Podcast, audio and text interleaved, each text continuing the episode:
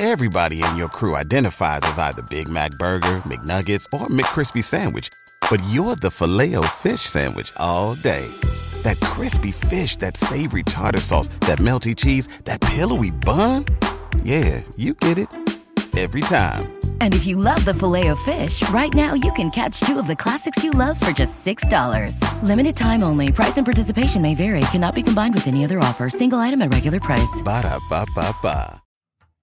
Hey there, rugby fans. Welcome to another great episode of the Rugby Rant podcast show. My name is Ty Braga, your host for today's activities alongside Rob, the Hammer Hammerschmidt, and the man of the hour joining us here for this run, pass, or kick interview. You know him very well. It is, of course, USA Eagle, Cam Dolan. Cam, welcome to the show. Hey, man. Thanks for having me on.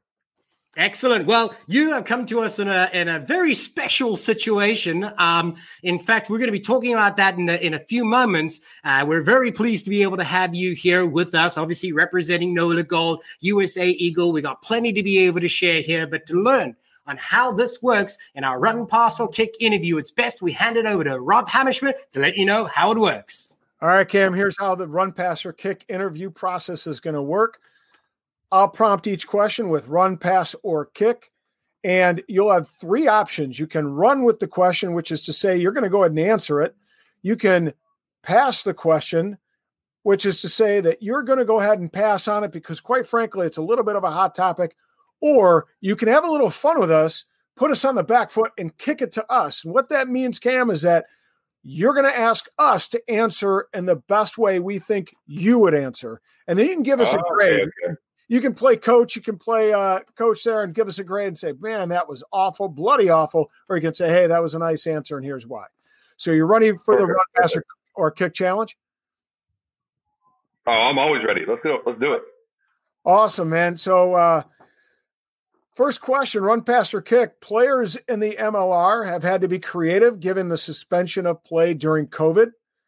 Recently, when I confirmed our interview, you sent me uh, you sent me an image uh, during one of our uh, during one of your latest pursuits. Right here, there it is. Would you like to share anything about your latest adventure, run, pass, or kick? I'm, I'm definitely going to run with that one. So, um, you know, I have to kind of allow the travel to happen a bit more. Um, my uncle asked me if I wanted to take a little vacation. Uh, you know, he said this uh, this year's been a bit tough on him, so you know, I wanted to um, to join him, and uh, we took a little trip to uh, Turks and Caicos, and that's kind of I think it's now my fourth time down here with him. Uh, you know, since our first time in, in 2009. So, you know, it's been tough. It's very tough. The weather's been sunny and, and 88 every day. Um, Oh, you poor bastard. uh, you know, you got you got to make your own homemade rum punch, and I've had to go diving uh, for lobster for for food, Ah. and uh, you know, it definitely, of- definitely a lot of- sounds like a tough life, but uh, the rest of us are It's a wondering lot- how we it's a- sign up, right? it's a lot of weight on my back, but um, you know, I figured, you know, I'll, I'll kind of raise my hand and, and you know, take that one and, and you know, kind of join him down here. So you know, it's been tough, but uh, you know, it's been definitely fulfilling. Well, you look like you're handling it like a trooper, and we appreciate this Yeah. burden uh, that you've uh, set upon yourself. Well, the sunburn on my legs isn't isn't uh, very happy with me, but you know, a little bit of aloe vera and, and, and some Yeah. rest, and you're good to go. it's an occupational hazard, right? Excuse me, I'm sorry. Comes with the territory, as they say. That's awesome. Well, it's it's good to know that you're enjoying yourself during your off time. Certainly, uh, after so after all these years of uh, excellent service, not only uh, to the Eagles but also to the teams you played for, including Nola Gold. Uh, it's it's well deserved, my friend, because I'm sure. I think we were talking. This is the first you know big break in rugby you've had in in almost forever and since high school, right? Yeah, I mean, I, you know, when I was in college, it was, you know, we always had a fall season. Uh, you have a couple weeks out of Christmas, and then we'd start our preseason early January, and the league would run through January, or you know, through the spring and, and you know, national championships, and then you have CRCs in June, and then um, I would always either have. Um, 2009, I did All Americans in the summer. 2010, I had a torn ACL I was recovering from, which is you know quite a bit of rehab for anyone who's ever you know had a, a reconstructive surgery like that. It's you know it's a four or five day a week kind of thing. Um, 2011, I went on sevens tour, and then went on All American tour, and then went to the pre World Cup camp. So I mean that was like you know kind of I guess what, like 12, it was like 10 weeks straight after the season had just ended. So it was like a long, that was a real long year for me. Um, and then back into the swing of things. Um, and then 2000, same thing with that season again. Then 2012 did, um, all Americans, you know, CRC into all Americans again. We went to Ireland, uh, that time and then was back for like, a, you know, five or six weeks and then starting back with our fall season and then went to what used to be the ARC up in Victoria and then tore my other ACL up there. So then rehab back just in time for the college playoffs. And then went on my first tour with the USA team. Then I did ARC. Then I got my contract to go live it. Oh, then I did November tour. Then my contract to go overseas and overseas, you know, the league, you know, preseason starts in August and you don't get done until the end of May. And then as soon as you're done at the end of May, you're with USA in June, and then you have the month of July off, and then you're back in the preseason. Yeah. You know, it's kind of like that that never ending cycle. So you know, you get four or five weeks you know, a year max, and it's all at one portion. So I've never really had like a long break. And you know, after like the second month of this break, I was like, "What do I do?" I like, I was like, "What am I supposed to do right now?" I was like, "I'm not playing rugby till February." I was like, "Got a deck and Caicos. That's what yeah. you do." Yeah, yeah, that's what you. That is what you do. And you do some diving. I've been doing a lot of fishing. I've been working on my golf game a lot. Uh, I re- really enjoy my golf. I've got my handicap pretty low, so you know, we're you know, kind of prepping for for life after sports one day. So there you go. That's not a bad way to go while I have the break, do it. You know, kind of help help out my uh, my mentals a bit. Awesome. Well, let's get into that a little bit. Um, you know, off the field, it seems like you're really settled into life in New Orleans. Uh, run, pass, or kick, and I kind of a two part question here. What is a typical day like in the Big Easy for you right now? And what do you mo- most enjoy about being in the Crescent City, New Orleans? All right. So this first one, I'm going to kick it over to Ty about what a normal day looks like. And second one, I'm gonna kick it to you, Rob. What, right. what a day looks like in, the Big Easy. Uh, well, first of all, you're you're kicking it over to a guy that has never even been there. Um, so two guys that haven't been there. can I kick it over to Rob? I, I, don't know. I don't know the. I don't know the rules of the rules of the podcast. So I, well, can, can you? Can you, you double kick? Make them up as I go along, and it just happened. Rob, you, double, you, can't, you can't double kick. You can't double kick? Okay. well, yours so, is easy, Ty. Yours is a day in the life for me. So that that you know where I am doesn't really matter. Oh, okay. So well, just make some shit up. Part. Remind me yeah. again. The first part. Uh, right? What was it? A day in the life? Typical day, day, in the life, life in the Big Easy. Okay. Well, a day in your life. I mean, I guess. uh what was it now? It's uh, it's going to be quite different to now where you're uh, diving for lobsters. So I guess it was uh, Jim. Uh, you know, hit the training pitch nice and early and take a break in the afternoon. Maybe you catch a nap or two if you're fortunate enough. I don't know. You tell me, man. uh, I, that was, uh, that was at the moment inaccurate. Usually it's pretty accurate, uh, you know, during season, but usually we, so right now I, you know, wake up, uh, eat some breakfast, take the dog out, uh, then go to the office for a bit, and then hit the gym. And then we, we, we have been doing uh, some skills training Tuesdays and Thursdays. If not, I'll try to either go to the driving range or get a few holes of golf. And if not, grocery store. And I really enjoy cooking. So making dinner probably. Nice. You filled your day up at least. That's for sure. So, so oh, I, I, got, I, have to. I don't want to sit still. Right. I got the second part of this question.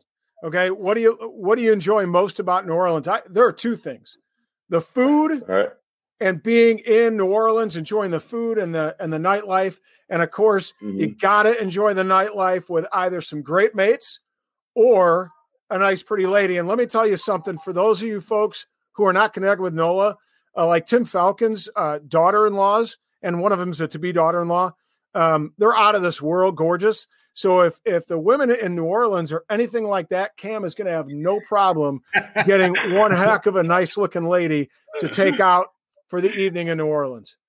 Well, it, you know, it's the South too, and and you know, Southern belles and Southern hospitality are are a real thing. That's not just something you you see in movies or on TV shows. You know, there's, um, you know, everyone's very everyone's very polite and respectful. There's a lot of yes ma'ams and yes sirs, and um, you know, everyone just kind of kind of enjoys it. it it's, it's not hard to enjoy life when you know sun's shining. You have a uh, you know a belly full of good food and and uh, you know a cold beer in your hand. So Right. Life um, is very simple that way. And as long as you can and, enjoy enough of it, it's a good life.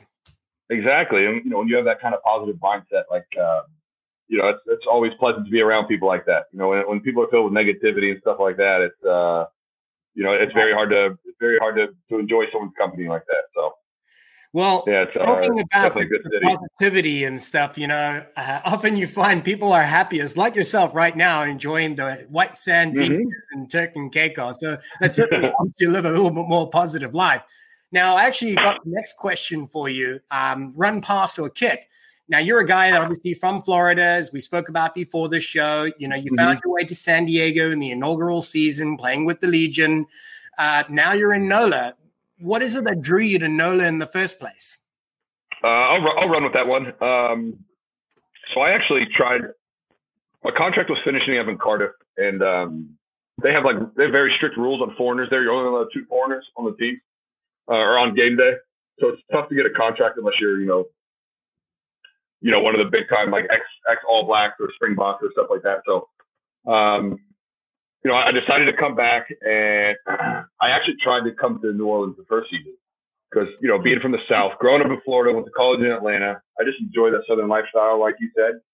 Um, you know, the I had never really been. I, I, think I had a tournament here when I was like 17 in high school, uh, like Southern South regionals, like Southern high school regionals or something like that. So uh, I didn't really experience the city. Um, you know, and you know what I had read about it and seen about it, and you know, just kind of right in my alley. I really like my fishing. I, I, grew up fishing a lot, and I know that you know Louisiana is, is nicknamed the sportsman's paradise, and I've I've found that out since living there, which is great.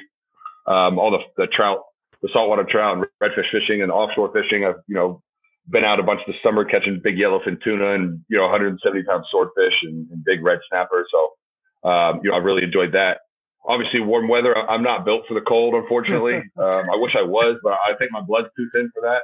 Um, so England was England was a tough transition from from you know sunny South Florida to you know Midlands Midlands Northampton. So you know rainy and cold and windy you know for six months out of the year. So I love good food. I love good seafood. I love uh, spicy food. You know anything Cajun, anything Cajun Creole is right up my alley. Um, so I As you I wanted said, to go there. Passion for you, so it makes sense. Yeah, yeah, but I wanted to go there, but they had already used up their salary cap. Like, they, you know, they had their team sorted out, you know, months before the season started. And San Diego, I know, was like was teetering on whether they were actually going to have a team or not that first season. Right. Matt Hawkins was the GM at the time, reached out to me um, and asked me if I wanted to come out to San Diego. And I've been out to San Diego a few times with whether it was the USA uh, 15, the sevens team, or um, training with the All Americans because they have that Olympic training center out there. So I was a bit more familiar with it. I knew that again it was sunny and warm uh, food not as good, unfortunately. So sorry for any, any anybody watching or from San Diego, but it doesn't quite. Uh, just like stood up in an uprising right now. yeah, I don't. I, it doesn't quite uh, keep up with uh, you know the food in the down in the bayou, which I'm sure you understand, um, and you can't complain about. Uh, you guys all have hurricanes, so I guess you got that going for you. Yeah. Um, and then after the first after the first year, um, you know, I kind of kept my options open still. I I, I reached out to um, I reached out to Nate, and then because uh, I know Nate, the USA backs coach during the 2015 World Cup, so you know him and I are familiar with each other. And um, Ryan uh, Fitzy called me and was like, "Hey, we want to we want we want you to come to the Bayou." I was like, "Sweet," because I know they struggled with lineouts their first year, and you know they brought in myself, Ignacio Dotti, and Kyle Baillie all after the first year, which are and, and Kane Thompson. So they're like, hold up, we need to we need to win a lineout. Most tries are scored from lineout. So yeah. They brought they brought us in, and then I think we ended up having one of the best lineups in the league last year or in 2019, and then again I think a great weapon in the year before the sure. Yeah, so you know that those were um, that was something they wanted to build on, and you know we did we they kind of did just that, and I mean Fitzy's got to be up for uh, you know he's definitely going to be up there for for GM of the year, uh, you know you know, last couple of years or, or, this next year. I mean, he's done a lot of good stuff recruiting. Um, you know, and, and, he, and, he, sells the city well, which is not that hard to sell that city in my mind. Like you said, all that good culture stuff with with, with music and food and, and weather and right. You know, we're creating a real good fan base. And now, that makes a great package, and it's obviously to become a wonderful home for you. Now, yeah. I have a follow up. Uh, now, you've obviously, as we just sort of you know, pointed out just a moment ago, started with San Diego, now with NOLA. Removing these two from the equation, run, pass, or kick cam, if you did not have the ability to choose NOLA or the Legion, what team would you choose as a fan, run, pass, or kick? Oh, Uh,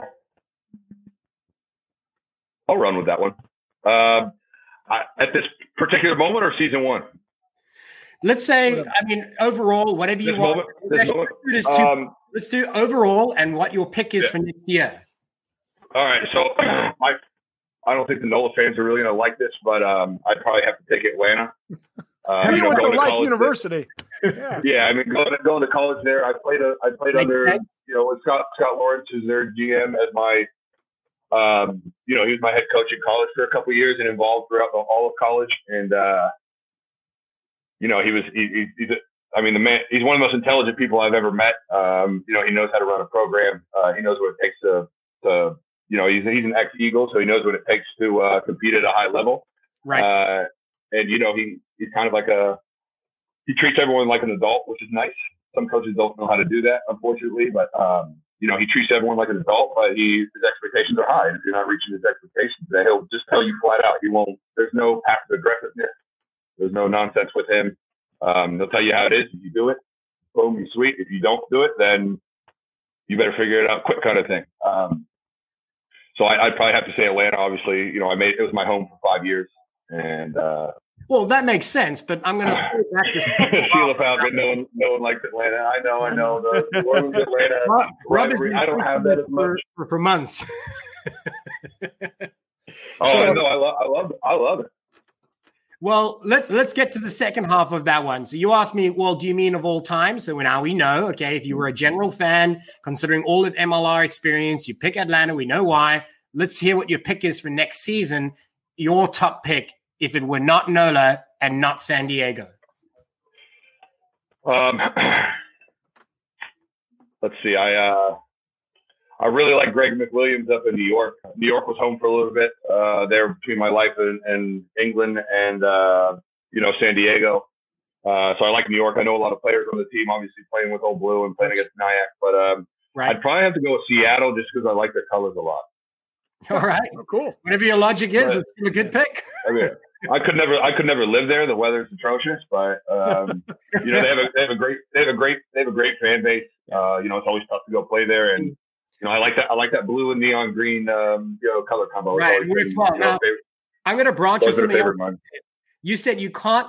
You you're not made for uh, uh, for the winter. That's why you probably say you wouldn't be in Seattle, right? Let me tell you, Yeah. though, my experience. That's the weather I enjoy most, though. Um, but you know, just like anywhere else, there's great fans all over the place. Seattle and and San Diego, great fans, much like it is for Nola. Um, so I'm happy to hear what your pick would be if you were a fan, just like anybody else. So again, Yeah. just to sum it up, it would be Atlanta overall, but if it wasn't, uh, uh, well, your pick for next year will be Seattle uh, Seawolves, then, right?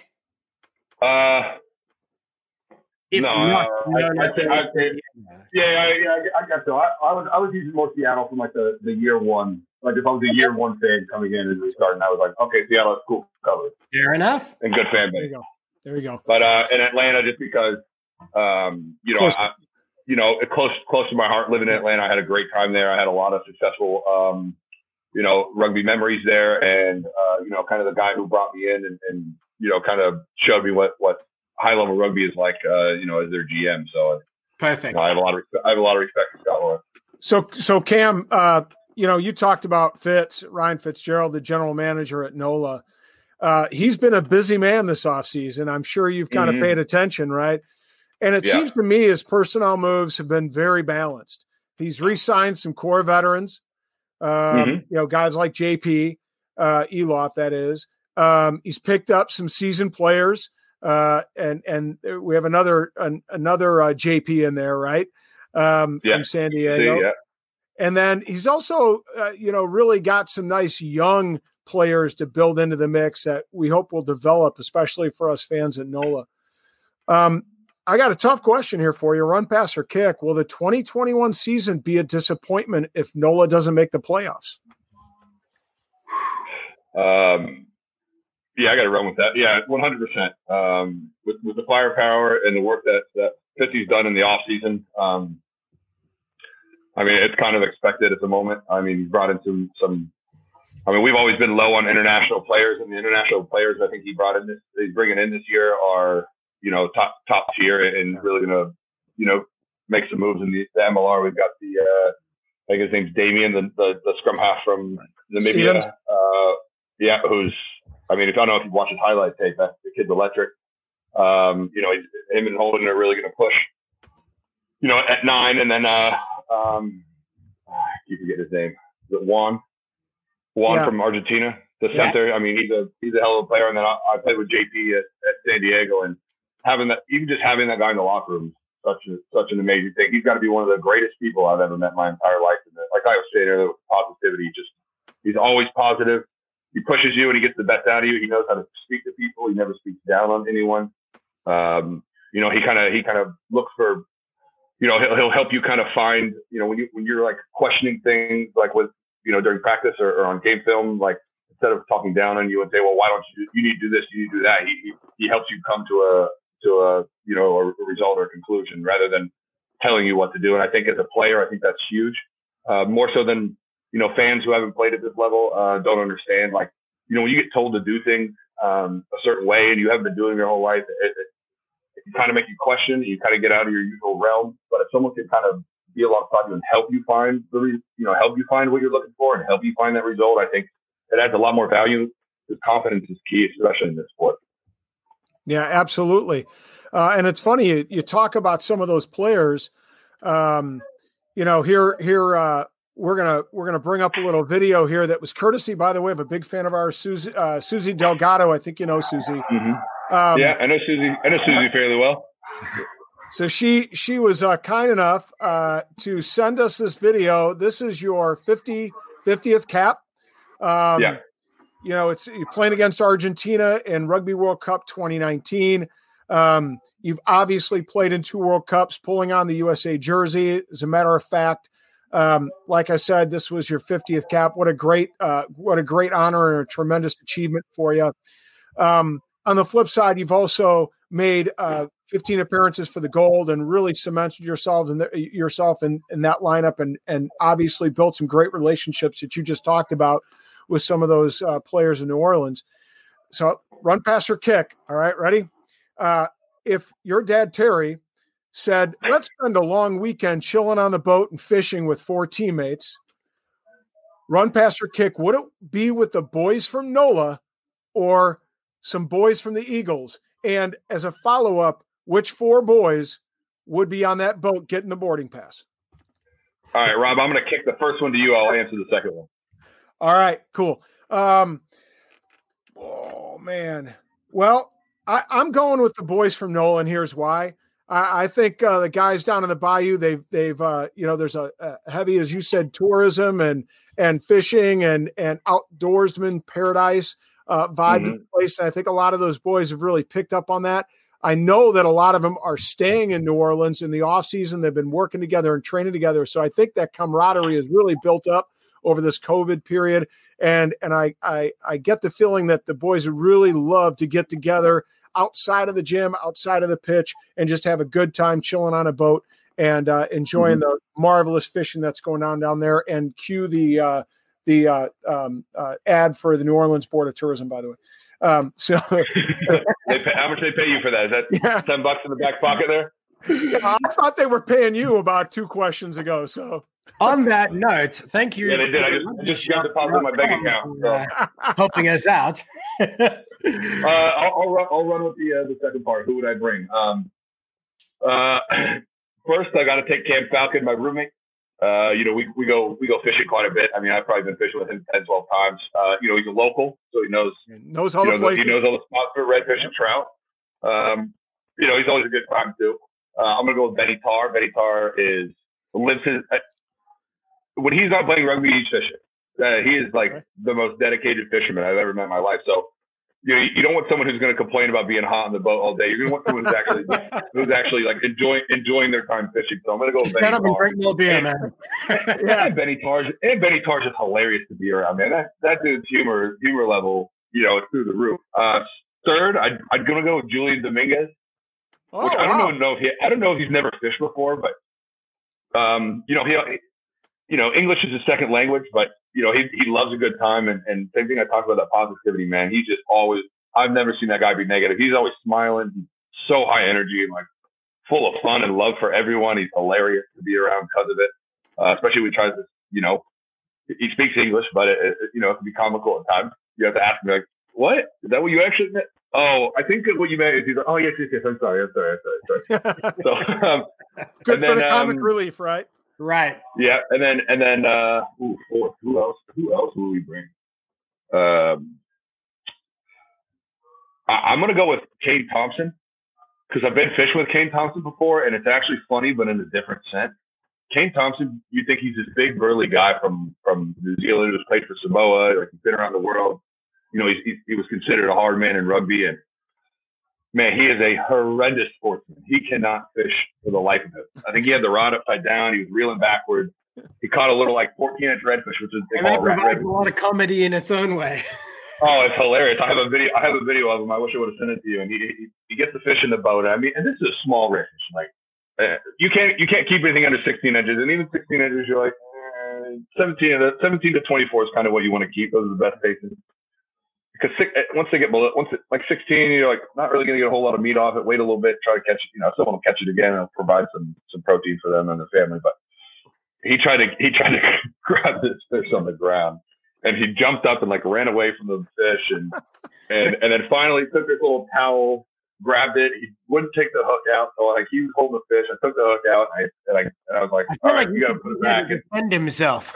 you, you, yeah, and you got so he has the fish. I take the hook out, and he's like, "Hold it." He's like, "What do I do?" I was like, "Let it go." And he like starts wiggling. Just he's got this little hand rag. He just throws the whole thing in the water, hand rag and fish hole. I was like, "What are you doing?" so what I got to know is if you guys have K court when you go on a fishing trip like that, because I know K court is huge and amongst, uh, amongst the boys on rugby trips, right? So is there well, a K court here? Because it sounds like that's a finable offense. I don't. I don't. I don't. I mean, kind of. It's just more of an more during the instance. You're like, all right, you need to, all right, you need to go sit down and have a beer. but I wouldn't really call it a court. But here's the thing: when you're out there in the sun all day and it's a hot day, you know, and, and you're you're just drinking beer left and right. Like, you know, you got to drink light beers just to even because yeah. they get hot so quickly. Secondly, like, you know, next thing you know, you've been out there for four hours and you're like ten beers in. You're like, oh, you know, and you're not drinking water, and then you know you get a good little buzz on, and uh, you know, it's a good time. Absolutely. I want to get a little bit more real, and we're going to start to turn our attention in a little bit different direction. Um, so the Eagles ripped off a great win against Scotland in June of 2018 in Houston. I know that had to been a huge uh, win for you guys, a feather in your cap, certainly as a player. Yeah. Uh, and then in the fall of 2019, head coach Gary Gold was able to hold a six week camp in Colorado in preparation for Rugby World Cup 2019. Uh, this prep time and the historic victory raised many fans' expectation for the 2019 tournament. Run, pass, or kick was going 0 4 in pool play, seen as a failure by the team. Mm, yeah, I'll run with that. Yeah, it was. You know, we our confidence level was, was real good. Um, you know, we had that the Pacific Nations Cup uh, in July. You know, we, we beat Canada real good uh, in Denver. Uh, won a close one against Samoa, and then you know, we had a fairly close one with Japan. I think we lost by like nine or something like that. Yeah. And then pre World Cup, uh, we had a game against Canada. Went up to Canada, beat them, uh, beat them there as well in a close game. You know, and, and, our fitness levels were great. Our strength levels were great. You know, everyone had knowledge of the game plan. And then, um, you know, we got whooped up on by England. Um, you know, which was always going to be a very tough match. Yeah, I mean, it was going to be a tough match. I mean, they were going into the final. They were looking like the favorites, and South Africa kind of, you know, did their did their homework and, and 32 12. You know, and, and ended up yeah, ended up whooping up on them. Um, you know, and then we we played France. Um, you know, it's close at halftime. It's close. It's close to the 65 minute mark. I think it's the three yeah. point difference at the 65 minute mark, and then they run away with like you know like 17 or 14 points late, and you know that game was a lot closer than it looked. Um, and, Argentina, and, same thing. I think at halftime they were up 10 and, you know, we were, we were playing, you know, decent rugby. And, you know, the first 10 minutes of that game, we were all over them. We were in their half and we were playing really good rugby. And then, um, you know, and then, uh, you know, they, they, they scored a quick turnover try, then they scored again a quick one. And, you know, then like Scully scored a gorgeous try in the corner. I think, I think it was like 17 7 at halftime. And then the other kind of ran away with it in the second half. And then went to that last game against Tonga. And, uh, you know, they got out to a, a, fairly good lead, and then we pushed back, and we were close. I think we were within five points or something like that, and then they scored with like five minutes left to kind of seal it. And you know, that kind of, you know, just took the wind out of our sails. And, you know, it was, it was a tough pill to swallow. Um, but at the same time, as athletes, you, you got to be, you know, in our case, you got to be kind of like, you know, you got to be a man and look in the mirror. And, you know, the only people responsible for that, uh, you know, is ourselves. Um, you know, we got given, we got given the proper training and, and preparation. Uh, we got given the, the game plan that, you know, was that our coaches had faith in and the players had faith in and confidence behind. And, you know, unfortunately didn't, you know, um, didn't, uh, didn't do what we, we kind of hoped, uh, we'd go out and do. But at the end of the day, you know, that is sport. Right, Unfortunately, definitely there's a winner and a loser. Some lessons You know- that you can take away from all of that, though, of course. You know, and and I really thought like just in terms of not only did did you guys get a shit draw, right? I mean, the group of Oh, death, we got right? a pool of death, it was a pool of death for sure. But Yeah. but you know, you had short like there was a sh- like every team had a short uh week in between two Yeah. mat two matches, and I think your short week was between um Argentina and and Tonga, right? Right. Uh, yeah, I think so. So we had the we had that weird we had the weird one because we didn't Yeah. have a game on the first weekend, so we never got like a long break. Like a lot of Right. most teams got like a ten day break at some point. I think And we had like seven. We had like a seven day break, six day break, and a five day break. So Right. that was you know kind of kind of tough for us. Um, and we had like I think we had like the second longest travel period of any team. But th- again, that's, those are no excuses. But it does you know that's just the hand we're dealt, Well, and you know you got to deal with it and, and you know overcome that adversity. Unfortunately. I mean, for me, it's like you know, if if the uh, World Rugby really wants to see nations emerge, USA, you know, kind of emerge into that top ten and break through, do them some, do some of these teams some favors and get them a, a little bit of a fighting chance. Like put that Tonga Yeah. game up front, give you guys an opportunity to get get your feet wet, get some momentum Mhm. going, get get some energy flowing so that you get some confidence and you can go into like I mean I really thought the France game like if there was a team in that pool that I thought you guys had a chance to really mix it up with and, and put a pounding to it have been France. I mean Hold to me out. they're like they're like hit or miss. Sometimes they go out and look like absolute Right. world The beaters team rocks up on the day. And then some days they just look like complete shit. So yeah, and I'm- and like I said, it was tough too. What, what people don't what what people don't take into account is that um, you know we had like the second longest travel of any team. Yeah. Like during the World Cup, I think Japan traveled a total of like 300 miles the entire tournament. I think we had like in the high like thousand. So it was like a, like 1700 miles we had to travel or something like that. Or uh, I don't know if those numbers are completely accurate, but I remember it being like ridiculously long. And it was like they looked into it, and all those like those second tier teams were the were teams that had really long travels, and then all the Right. top tier teams Right. had to play around. And you the could, whole yeah, time. you could we argue like, that we're you know, we were in like Kobe, and then. Yeah. yeah, we were in like Kobe, Kumagaya, and then we were in no, we were Right. in like Kobe. I don't I don't remember where we played France, and then we had to go to like. Then we went to Kumagaya, then we went all the way down to Osaka. It was like you know four or five hour day, you know, travel some days, like flights and everything. Whereas like, yeah, you have some teams who barely even left Tokyo. You know, yeah, and when you're playing playing teams at that level, right? It's those little Yeah. things that make a difference. You know, uh, uh, Brailsford, David Brailsford from England talks about those incremental gains. Well, those are the incremental Mm-hmm. differences that make the at that high level of play. Whether you're, you know, supposed to, you know, whether I mean, yeah, you guys are incredible athletes, but everybody else is too, right? So you Yeah. gotta you gotta give everybody a chance. Well, here's what it is: you play a game, and then the next morning, you, your recovery is different because you have to get Right. on. You know, Sure. you, to, you know, you play you play an afternoon or night game. You have to wake up early. You have to get try to get some recovery and some food back into your body and hydration, and then you have to, you know, you have to travel all day for for four or five hours. Then you land in the hotel. Then you do a little well. recovery. So Yeah. you're missing your you miss, and then obviously change of venue is, is tough too. Um, you know, and it, like I said, it is what it is, and that's an adversity you got to overcome as a player. But um, you know, same thing happened. We were in England uh, in 2015. We had a game in um, we had a game in Brighton, and then we had to go all the way up to Leeds for Brighton. Brighton's on the south coast. Leeds is like, you know, almost in the you know it's, it's close not? to the north. And had, yeah, then you, then you got a three and a half hour trip to. Uh, then you had a three and a half hour trip to London, and we had to go London to over to Gloucester. And like, I don't think we ever had less than like a three and a half hour trip. But I think England was like Twickenham, Twickenham, Wembley, and did they have a game in like maybe they had a game in Cardiff The or something like that? like, England has in professional rugby is an entirely different episode, right? yeah, And and it's, Yeah. and it's so entrenched in the game. But you are right.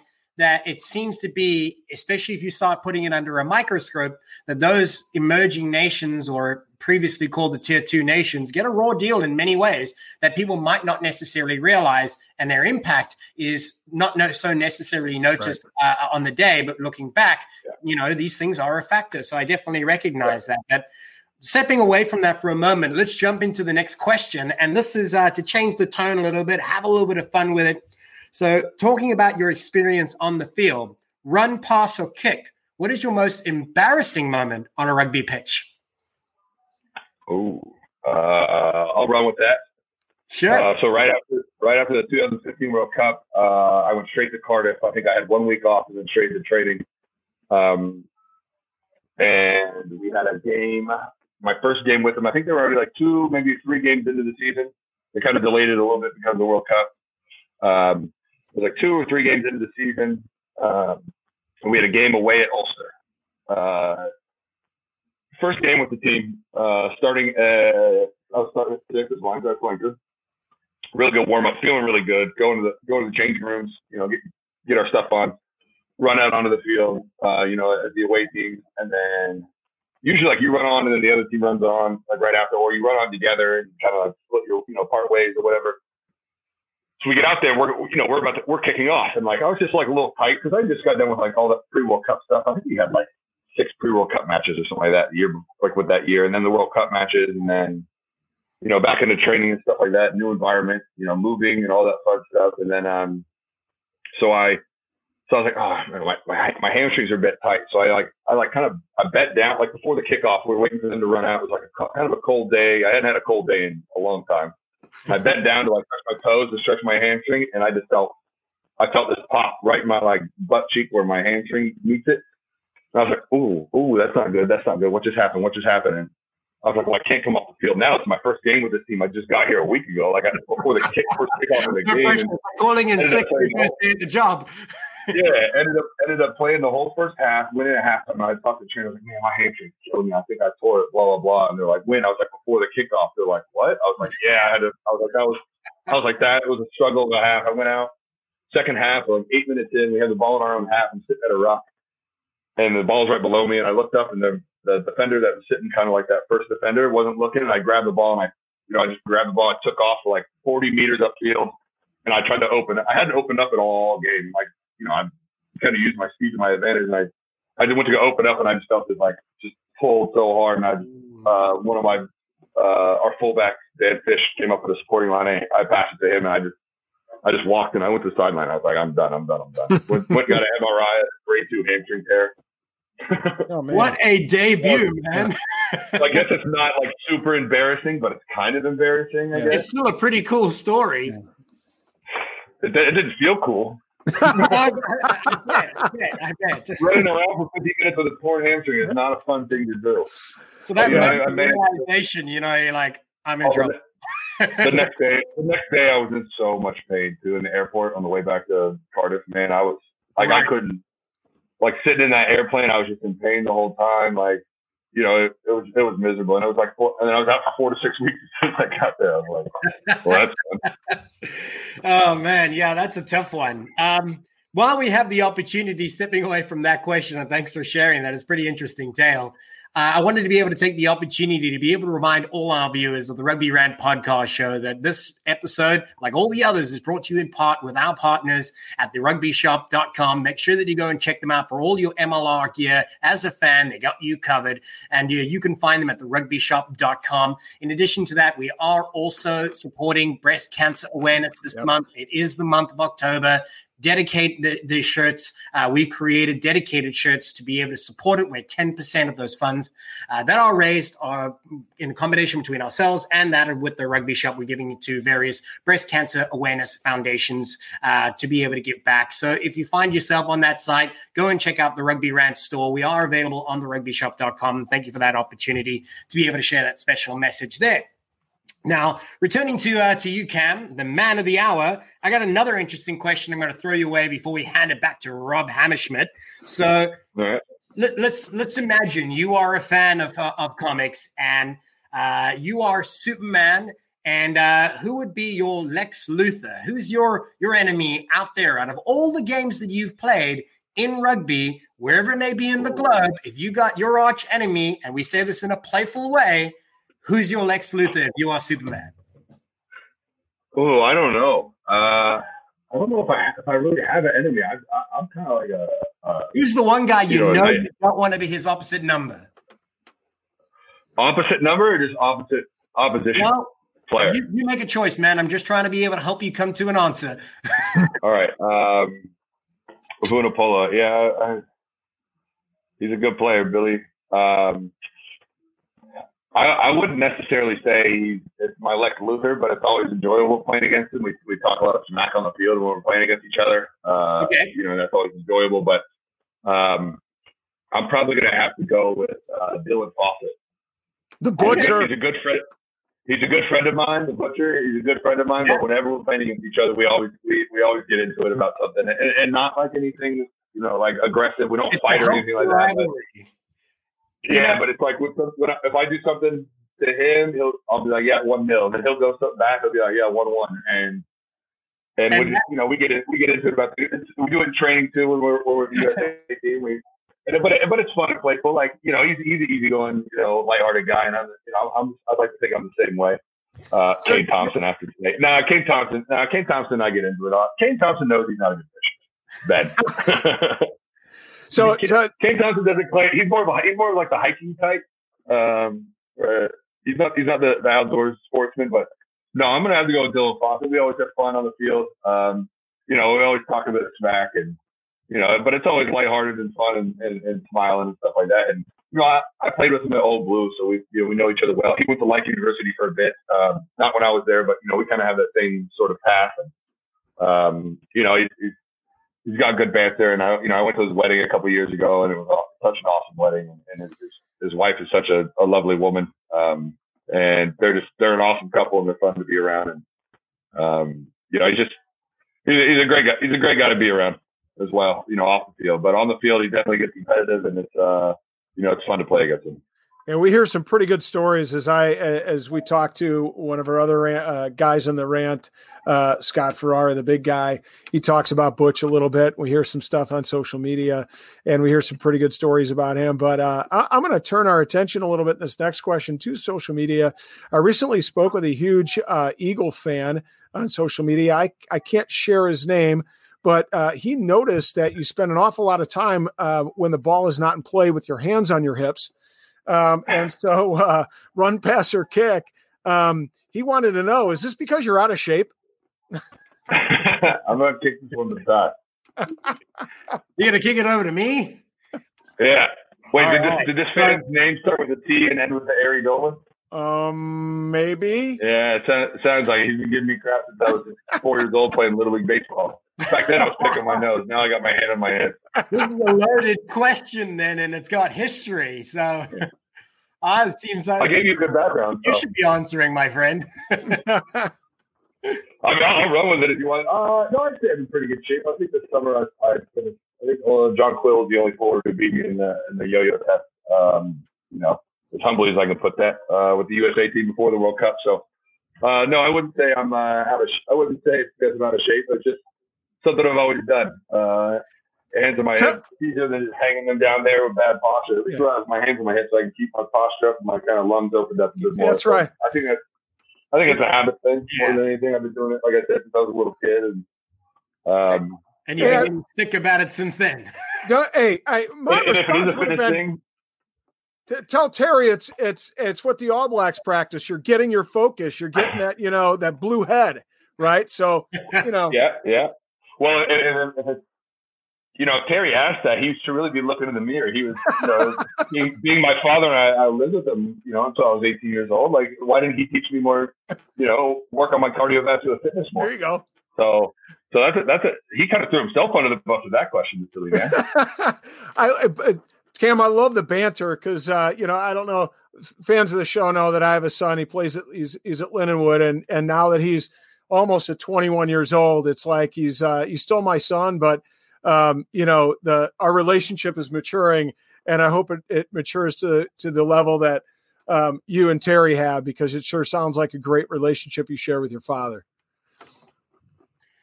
So, Cam, I want to be able to jump in here, and uh, I think he lost sound. Oh, he lost sound. Okay, you know, yeah, no, can you hear us? Can he see us too? I don't know. All right, so let's let's wait a moment until to see if uh, if Cam can hear us again. Yeah, we can hear you. You, you can hear uh, us. I, I, didn't. Yeah, I didn't hear any of that. The whole thing. So, so, yeah, I can hear so, now so I just I was just saying that you know I uh, my son uh, plays rugby at Lindenwood and we have a we have a really oh, uh, developed a pretty special relationship with rugby now that he's almost 21 years old. Um, you know our our our relate he's still my son, but our relationship is maturing, which is great with both my boys. Yeah. It is. Um, but I, I, hope that I can have that same kind of relationship uh, that you have with Terry as my my kids get older into adulthood. So uh, I love to well, see it.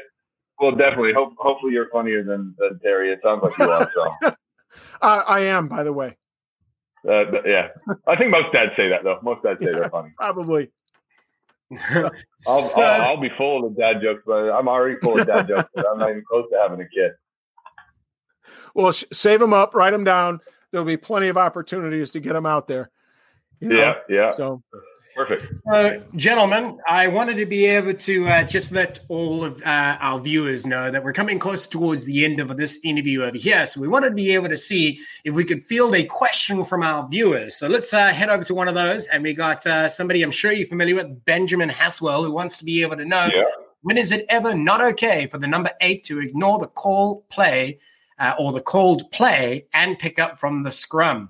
from what he uh, says is from another disgruntled scrummy.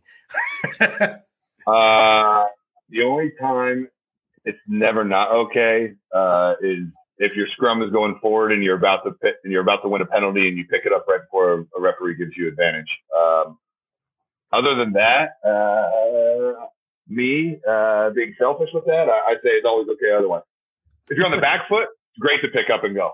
So uh, Uh, maybe maybe if maybe if they're maybe if they're they have a yellow card and they're down a back, then it might be that it might be uh, that's the only other time that's not okay. You know, if you have a mismatch, um, you know, with with with a with a winger on the outside, um, right? For sure. You know, maybe they're, they're, they're missing a back out there, yeah, I'd say then it's probably not okay. So those are the only two times. But you can get in trouble with both. You can get in trouble with both people or both both sets. You can get in trouble with the tight five who who've been working their tail off, winning the scrum, and you pick up before you win a before the referee right. awards advantage.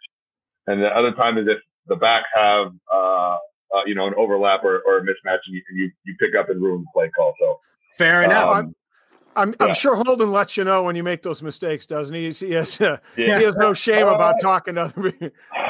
Well, here's here's here's something I learned from uh, a, a, good coach of I had in college, a guy named Dan Payne. I don't know if you ever heard of him. I'm guessing you guys probably have once yeah. or twice. Uh, Dan Payne always said we're, we're, we're, we're judged on a result, right? So, um, you know, if you go for an interception, which I like to do, and you miss it and they score because of it, well, you know, you're gonna you'll never hear the end of it. Now, if you go for the interception, you get it. You score three times on your birthday.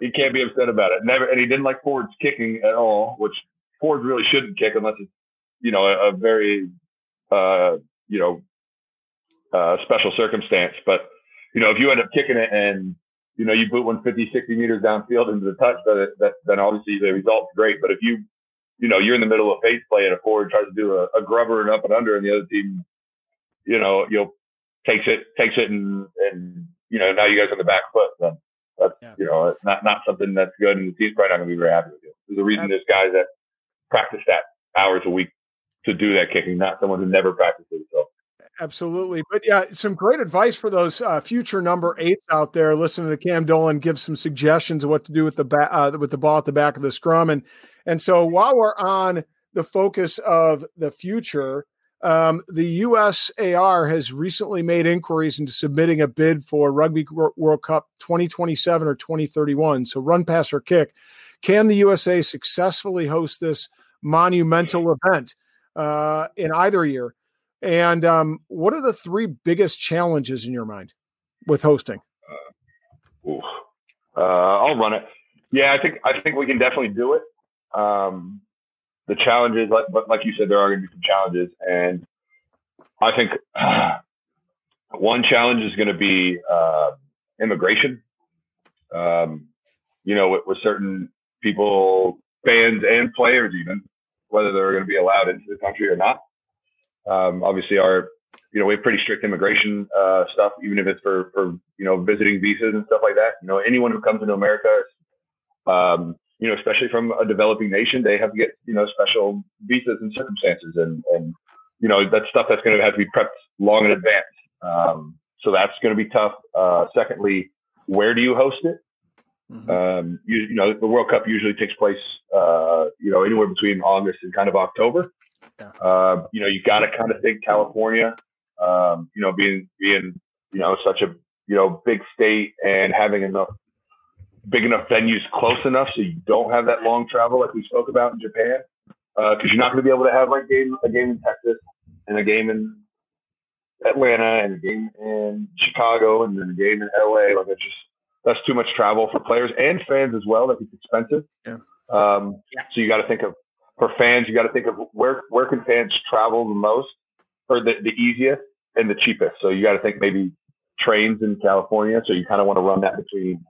You're going to have to do it between San Francisco and San Diego, I think, because um, there, there's trains that run along that, and you know buses and, and and you know flights are flights are fairly quick. With that said, too, you also have universities that have big enough stadiums. Um, you know, because you've got anywhere from like Cal State Fullerton, San Diego State, um, University of San Diego. You've got like Qualcomm Stadium. Then you've got, um, you know, football stadiums in LA. You've got UCLA uh, play at the, um, what are they? Why do I always forget this stadium where you, where USC plays and stuff like that? Oh, the Coliseum. Yeah, you got the Coliseum, which is big. Then you go up to San Francisco. You've got like, you know, San Francisco is such a big rugby hotbed. You know, you've got you know, Cal Berkeley and, um, you know, even like Fresno State isn't that far away. Sacramento, you know, there's, there's just enough, you know, then you got the 49ers stadium. There's just enough big stadiums within a close enough distance, I think, um, that you, you can kind of do it with, um, I, mean, I guess you can kind of do like Georgia, but then with Georgia, you're looking at like, you know, university, you know, looking at University of Georgia, uh, you know, Georgia State. There's just not enough big I guess you got those SEC stadiums. You can do like Alabama, but I mean, no fans are going to want to go to Alabama. There's nothing to do. No offense to anyone from Alabama. Yeah, some um, of the um, college programs. I mean, some of the college uh, uh, stadiums. It's really not easy to get into. Like College Station for for Penn or for yeah. Penn State. Like it's yeah. not it's not easy to get there. Same thing with Tuscaloosa. I think, I think it's state college, yeah, and, as well for for uh, college stadiums. Would that be an implication? But I like your, your thought about the, the immigration factor, well, in particular, visas for uh, travel. So I can attest to this. You know, a, a, tourist visa can cost you anywhere upwards of $400 per person that you got to tack on top of your travel, everything else. And the US, for, for, for a lot of nations, is not a reasonable place price wise to visit. So those are a lot of restrictions behind it. I you know, interesting you brought that up because we actually hadn't spoken about that in all our discussions before. Right. Well, I, I know they did it with the seven uh, up in San Francisco. You know, and you, another thing too, you got all the baseball stadiums you can convert. And I mean, how many baseball stadiums are in Southern California? They're everywhere. You know what I mean? Uh, and then baseball and call, there won't be any college baseball going on in the in the fall, which is kind of you know kind of what you got to look at really. Uh, then you oh you have that StubHub in LA too, which is you know a, you know a great soccer stadium and um, but yeah, the immigration is tough, but not even for uh, fans, but for players too. Like if a player has any, um, you know, kind of like if they've had any trouble with the law back, you know, they they won't be allowed into certain. They won't be allowed into America. I know. I know. Like if you if you have like a if you have any you know trouble with law in America, if you have a, if you have any alcohol related arrests, you're not allowed into Canada for ten years. So like that's that's obviously tough too. So um, you know, I, I, think that's the biggest. I think that's really more the the biggest issue is, that. Is yeah the freedom of travel and then also your ability to play with the right visa in place. Yes correct. Yeah. And so i mean those, those are very valid points. I mean there's there's no doubt that there are certainly many challenges to be able to consider. So to not to hijack the question completely but you know there is obviously talks about a bid potentially being for 2027 or 2020 uh, sorry 2031 realistically, what would you say is the best option? Um, I mean, 2027 still, you know, it's seven years away. Uh, so I don't see what if that would really. I think seven years is, is plenty to do the planning and stuff. But like I said too, with that, it's like that planning to get the venues as well as as, as working with with you know United States Immigration, um, you know, to kind of to prep for that because they will have to do that, and then and then and then deciding where you want to do it. So probably 2031, if, but I don't I don't know what talk they've been in with place with with U.S. Immigration, and then obviously venues and stuff like that. So right. you know they might they might they might already be you know have their foot in the in the you know foot in the door with things and have already been in discussion. So I don't really know. Uh, I think if you were starting now, I think 2027 would be um, you know a bit tough. It'd be a bit you know far you know right. probably stretch to get a little bit more time and.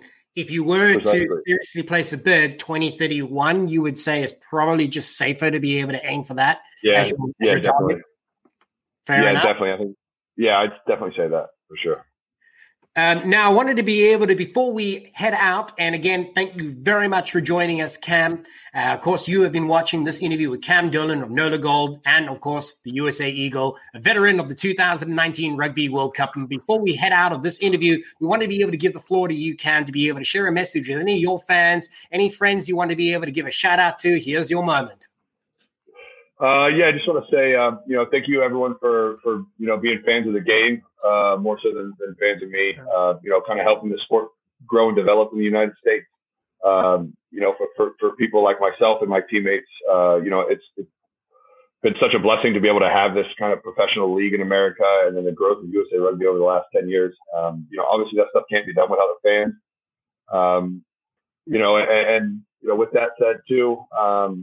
You know, I know we're we're all in tough times right now. Uh, you know, and um, you know, with COVID and, and and everyone's lives are, you know, some some people's lives have been put in the back burner, and and you know, I, I think uh, you know, just just have supportive, positive people around you. Um, keep your mental health, uh, yeah. you know, good up there, and you know, don't be afraid to to talk to friends and you know, let them know if, if you're struggling mentally. Um, you know, or, or physically by any means. I, th- I think, you know, just being able to, vo- you know, voice to people, I, th- I think p- your friends and, and, family are a lot more welcoming when, when you know, when you are, uh, you know, kind of down and looking for other options to kind of occupy, uh, you know, your life and help you, you know, kind of find a new, I guess, a new road. Obviously, we're all going to be, this will be very interesting when this all ends. I don't like, this is going to be different for everyone. Uh, and, you know, take it with a grain of salt and enjoy the finer things as well um, eat good food, have laughs. Don't be afraid to have a beer on a weeknight. I love that. That's a simple message that can resonate with everybody. Is just enjoy the time we have, do the things that make you happy, and surround yourself with positive people. What a wonderful message to be able to share. Right. Cam, it has absolutely been amazing to be able to hear your thoughts and your insights into uh, professional rugby in the country, but also, of course, abroad. Uh, your experience is invaluable to USA Rugby as a whole, and of course, the national side as well. Uh, and your contribution to to Major League Rugby, of course, is only going to get better and better. We do hope and wish Nola all the great success next year, but we know if it's not them, your pick is Seattle. So, well, let's not quote me. Right? but you know, gentlemen, it truly has been great, and what we do here would not be possible without the help of our partners at the Rugby Shop. So please go ahead, check them out. They have all the rant gear. So if you are a fan of our show, you can get your own gear from them on our online store at therugbyshop.com, in addition to getting your all of your great Major League Rugby gear. Uh, from myself, as the host of the Rugby Rant podcast show, my name is Ty Braga. I want to be able to thank Rob Hammerschmidt and Scott Ferrara, who is normally with us, but he's producing the show for us. And finally, we have to be able to one more time thank the man of the hour, Cam Dolan. Thank you for watching the Rugby Rant podcast show. and We'll see you at the next one. See you next week.